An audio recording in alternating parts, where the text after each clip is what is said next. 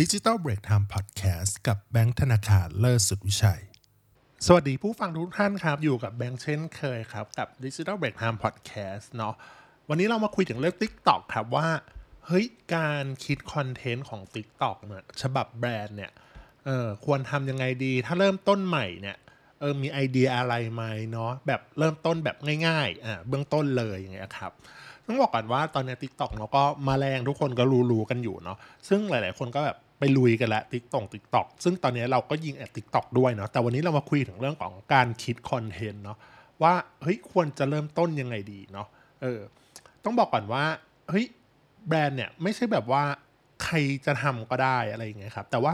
มือใหม่อะก็สามารถทำได้ บางคนบอกว่าเฮ้ยมือใหม่แล้วแบบกลัวจะเป็นเขาเรียกอะไรต้องมีขั้นตอนอะไรเยอะแยะหรือเปล่าแต่ในความเป็นจริงแล้วมันก็มีแหละขั้นตอนใช่ไหมว่ามันก็มีแหละขั้นตอนเนาะ เพื่อให้เข้าถึงกลุ่มเป้าหมาย แล้วก็เพิ่มยอดขายให้กับแบรนด์ได้มากยิ่งขึ้น แต่ว่ามันไม่ใช่เรื่องที่ยากขนาดนั้นนะครับโอเค เราก็เลยสรุปมาให้ครับ บทความนี้จากน้องด้านะครับอันนี้น้องด้าก็เป็นตัวแทนคนคิดคอนเทนต์นะน้องก็ทำคอนเทนต์อ่าคอนเทนต์ TikTok อยู่ด้วยนะฮะให้กับแบรนด์อยู่ด้วยโอเคอะอันดับแรกเลยก็คือการคิดคอนเทนต์ TikTok สำหรับแบรนด์เริ่มต้นยังไงดีข้อแรกก็คือต้องเข้าใจกลุ่มเป้าหมายก่อนเนาะก็คือขั้นตอนแรกเลย กลุ่มเป้าหมายของเราอะ คือใครในแพลตฟอร์ม TikTok เนี่ยมีผู้ใช้งานแบบหลายคนก็พอรู้แล้วว่าค่อนข้างหลากหลายนะไม่ว่าจะเป็นเพศอายุความสนใจที่ต่างกันเลยอย่างเงี้ยเนาะซึ่งหลาย ๆ คนก็อาจจะเข้าใจว่า TikTok เป็นแพลตฟอร์มสำหรับคนอายุน้อยๆแต่ในความเป็นจริงแล้วอะถ้าเท่าที่เคยดูสแตทของ TikTok โอ้มีทุกช่วงอายุเลยอ่าค่อนข้างมีค่อนข้างเยอะอะไรอย่างเงี้ยครับเราต้องมาดูก่อนว่ากลุ่มเป้าหมายเราคือใคร เช่น เพศอายุอาชีพ อืม ถ้ารู้แบบประเภทแบบรายได้หรือกลุ่มประมาณแบบที่อยู่จังหวัดอะไรก็จะดีมากเนาะแล้วก็อย่างที่ควรจะต้องรู้ก็คือเขาสิ่งที่เขาคาดหวังจากแบรนด์ เช่นวิดีโอตลกวิดีโอรีวิวหรือเบื้องหลังของการทำงานของแบรนด์โปรโมชั่นอะไรพวกนี้ต่างๆเนาะต่อมาก็คือความสนใจของกลุ่มเป้าหมาย ดูได้จากแฮชแท็กที่เกี่ยวข้องกับกลุ่มเป้าหมายเนาะเราสามารถเข้าไป explore ได้ว่าเฮ้ยกลุ่มเป้าหมายที่เขาชื่นชอบคอนเทนต์อะไรบ้างเราสามารถเข้าไปดูได้ยังไงครับ แล้วก็ข้อสุดท้ายของในข้อหนึ่งเนี่ยครับก็จะมีพฤติกรรมการใช้ Tik t o อกของกลุ่มเป้าหมายนะว่าเฮ้ยเขามีพฤติกรรมยังไง ใช้เวลาไหนอะไรเงี้ยใช้บนมือถืออะไรอะไรเงี้ยครับคอนเทนต์วิดีโอเนี่ยยาวมากหรือยาวน้อย อันนี้ต้องเข้าใจตรงนี้ก่อนเนาะอืมข้อแรกก็คือกลุ่มเป้าหมายก่อนเลยอะต่อมาข้อที่ 2 ก็คือ วิเคราะห์แบรนด์คู่แข่งครับ ก็คือการวิเคราะห์แบรนด์คู่แข่งเนาะเราต้องดูก่อนว่า เฮ้ยคู่แข่งของเราอะที่เขาทำติ๊กต็อกอยู่แล้วเนี่ยเขามีคอนเทนต์ประมาณไหน เออเราอาจจะแบบไม่อยากให้ใช้คำว่า Copy แล้วก็ Develop มา แต่เราต้องรู้อะรู้ว่าคู่แข่งเราอะเขาทำคอนเทนต์แบบประมาณไหน มีแรงบันดาลใจอะไร แล้วก็เรียนรู้จุดแข็งจุดอ่อนของวิธีการทำคอนเทนต์ของเขาอย่างเงี้ยเนาะเพื่อเราให้เราเนี่ยหาไอเดียใหม่ ๆ ที่เขายังไม่ทำหรือว่าเป็นจุดบอดของของแบรนด์คู่แข่งเนาะเพื่อให้เราดูเขาเรียกอะไร แตกต่างจากแบรนด์ที่อยู่ในตลาดอย่างเงี้ยครับ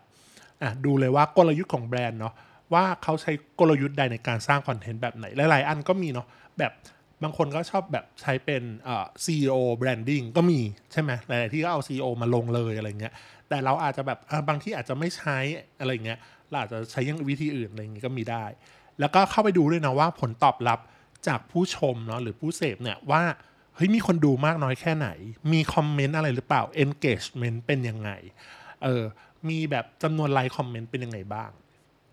แล้วก็ดูเรื่องของจุดแข็งจุดอ่อนอย่างที่เราบอกไปว่า เฮ้ยเขาคิดคอนเทนต์ประเภทไหนที่เขาได้ผลตอบรับดี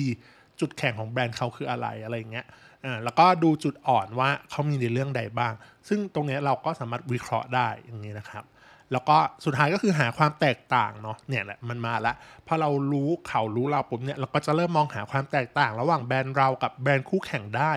ซึ่งตรงนี้จะเป็นช่องว่างไอเดีย ตรงนี้ให้เราแบบสามารถผลิตคอนเทนต์ตรงนี้ออกมาได้เหมือนกันอ่าต่อมาข้อที่ 3 เป็นขั้นตอนของการทำวางแผนคอนเทนต์แล้วจ้าอ่า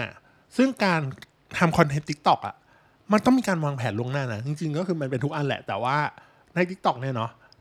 อย่างที่หลายคนรู้ว่าว่ามันมีการแข่งขันกันค่อนข้างสูงเนาะการวางแผนคอนเทนต์เนี่ยทำให้เราแบบเกิดความได้เปรียบมากกว่ามากกว่าคอนเทนต์ที่ไม่ได้วางแผนอะไรเลยอะไรอย่างเงี้ยครับ เช่นเราต้องมีเลยว่า เออโพสต์คอนเทนต์อะว่าจะโพสต์อะไรบ้าง อันนี้เป็นแบบ basic เนาะแต่ว่าให้เราเริ่มวางแผนกำหนดแนวทางของคอนเทนต์เลยว่าเฮ้ยเราจะทำ direction ไปทางไหนบางคนบอกว่า โอเค เราจะทำ direction แนวตลกนะ 70%รีวิว 20%สัมภาษณ์อีก 10%เห็นไหมนี่มันจะเริ่มเป็น direction แหละใช่ปะเอออย่างเงี้ยแต่ถ้าเป็นแบบสมมติธุรกิจของเราเนี่ยเราก็จะแบบให้ความรู้สัก 70%อะไรอย่างเงี้ยเออมันก็ขึ้นอยู่กับว่าธุรกิจของเราอะเป็นแบบไหน แล้วก็คนที่ต้องการจะทำคอนเทนต์อะอยากให้ดิเรกชันอะออกไปทางไหนมากกว่ากันอ่าเพราะว่าพวกเนี้ยมันมันไม่ได้มีแค่ผลของด้านคิดเนาะมันจะมีผลของการถ่ายทำด้วย ตัดต่อด้วย คือบางทีอาจจะต้องมาดูว่าคนที่จะต้องมาแสดง perform เออคนที่มาออกหน้า TikTok เนี่ยคือใครใช่ปะแหมบางคนบอกว่าโอเคอยากได้เป็นแบบละครหรืออะไรอย่างเงี้ยละครสั้นโอ้โหตัวละครมันเยอะใช่ปะแต่ถ้าเราไม่มี resource ไม่มีไม่มีคนอยู่นั้นแบบ มันก็ทำได้ยากถูกปะเออสำหรับเราเราอาจจะทำเองถ้าเป็นให้ความรู้อาจจะมีหน้าเราโผล่ไปคนเดียว แล้วก็พูดพูดพูดอะไรอย่างนี้อะอันนั้นมันขึ้นอยู่กับว่าแบรนด์เราเป็นยังไง resource เราเป็นยังไง แล้วก็มาวางแผนคอนเทนต์ดิเรกชันกันตรงนี้เนาะอะแล้วก็อย่าลืมว่าต้องมีการตั้งเป้าหมายด้วยเนาะว่า เราต้องการอะไรจากคอนเทนต์พวกนี้ ถูกปะเออบางคนแบบว่าอยากได้ยอดขายเป็นไลฟ์ไหมอะไรนั่นนู่นนี่ไหมอ่าเราอาจจะเป็นหรือบางคนธุรกิจที่เป็นลีดก็อยากได้ลีดไหมคนลงทะเบียนไหมอะไรอย่างเงี้ยติดต่อใช่ไหมอ่าแล้วต่อมาก็คือเลือกประเภทคอนเทนต์เนาะที่ต้องการนำเสนอออกมาอย่างที่เราได้เกริ่นไปบ้างแล้ว แล้วก็ขั้นตอนต่อมาก็คือเป็นการคิดคอนเทนต์เพื่อให้ได้ผลลัพธ์ตามที่ตั้งเป้าหมายเอาไว้อ่าแล้วก็อย่าลืมทำคาล endar อืมปฏิทินการโพสต์ด้วยว่ากำหนดวันเวลาในการโพสต์เฮ้ยความถี่เท่าไหร่ดี นั่นนู่นนี่อะไรอย่างงี้เท่าไหร่อ่าสุดท้ายก็จะเป็นวิเคราะห์ผลลัพธ์ที่ได้หลังจากการเผยแพร่คลิปวิดีโอ เพื่อเอาไปพัฒนาต่อ เช่น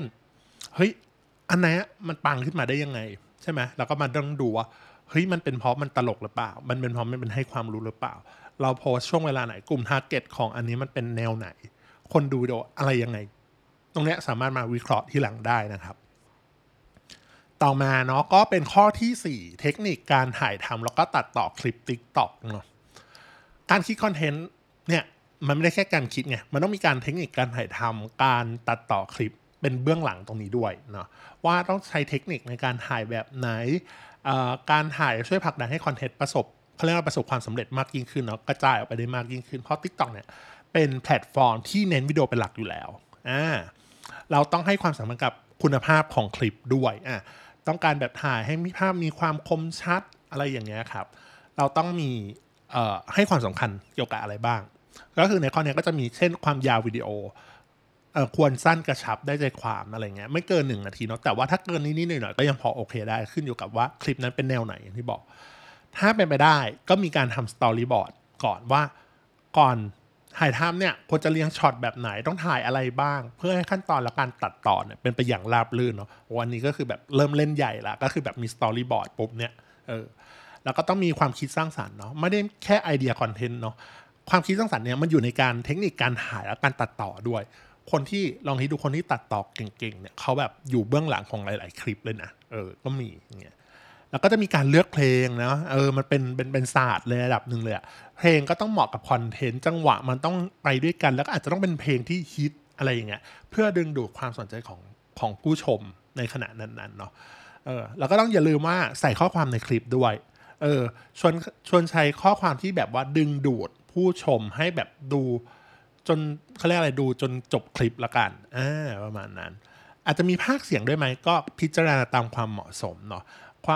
ของรูปแบบวิดีโอนะครับว่าเฮ้ยการพากเสียงในคลิปส่วนใหญ่ก็จะให้ผลลัพธ์ที่ดียิ่งขึ้น ก็ขึ้นอยู่กับว่าวิดีโอนั้นเป็นแนวไหนด้วยอะสุดท้ายก็อย่าลืมว่ามาวิเคราะห์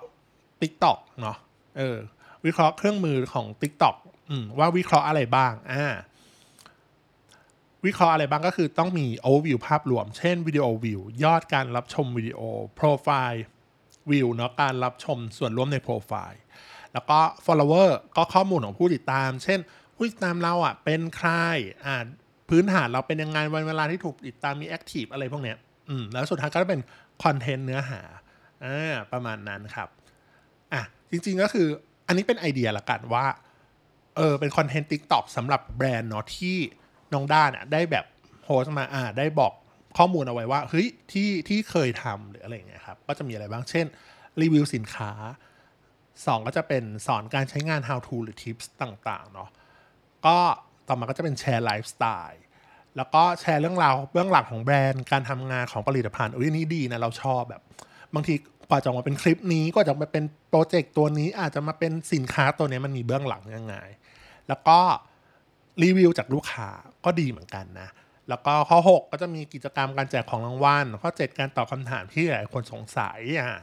แล้วก็มีอินฟลูเอนเซอร์มารีวิวสินค้าแบบเป็นรับเชิญในแขกของช่องเราอย่างเงี้ยครับแล้วก็มีโปรโมชั่นกระตุ้นยอดขายเนาะคอนเทนต์ที่เป็นกระแสอยู่ในขณะนั้นอ่าแล้วก็ที่เหลือก็จะเป็นแบบไลฟ์แหละอ่าประมาณนี้ การคิดคอนเทนต์ TikTok ให้แบรนด์เนี่ยเท่าที่ฟังมาเนี่ยมันก็ไม่น่าใช่เรื่องยากใช่ไหมบางคนนึงฟังจบแล้วก็ก็ ก็ยังยากอยู่ แต่ถ้าได้ลองทำเป็นขั้นเป็นตอนนี่ยพวกนี้มันเหมือนแบบเหมือนเป็นศาสตร์ที่เราต้องรู้อะเออใช้คำนี้แล้วกัน แล้วก็อย่าลืมว่าก็ต้องลองทำด้วย อืมซึ่งอันเนี้ยเราบอกก่อนว่ามันเป็นเขาเรียกมันเป็นมันเป็นการเรียนรู้แล้วกัน เออ มันไม่ใช่แบบว่าเฮ้ยถ้าเราไม่ลองทำเลยอย่างเงี้ยเราก็ไม่มีวันได้เรียนรู้ถูกปะแล้วก็อย่าลืมว่าอันเนี้ยของที่เราแชร์เนี่ยคอนเทนต์ของ TikTok เป็นเรื่องของออร์แกนิกล้วนๆเลยเนาะ โอเคคอนเทนต์ต่อไปอะเราจะเป็นเรื่องของการทำ TikTok แอดแหละเรื่องของการยิงแอดแล้วว่า TikTok แอดเนี่ยเฮ้ยมันจะมีเทคนิคอะไรบ้างเนาะสำหรับเราละกันอะที่แบบอันนั้นเราก็จะเป็นคนที่มาทำเองอะไรเงี้ยเออมาพูดเองเหมือนกัน ซึ่งอะฝากไปด้วยฝากว่าคอนเทนต์ต่อไปเลยแล้วกันนะฮะโอเคสำหรับวันนี้นะครับก็อย่าลืมกดติดตามกดไลค์กดแชร์กด Subscribe ให้กับ Digital Break Time Podcast ด้วยครับ พบกันใหม่ครับ สวัสดีครับ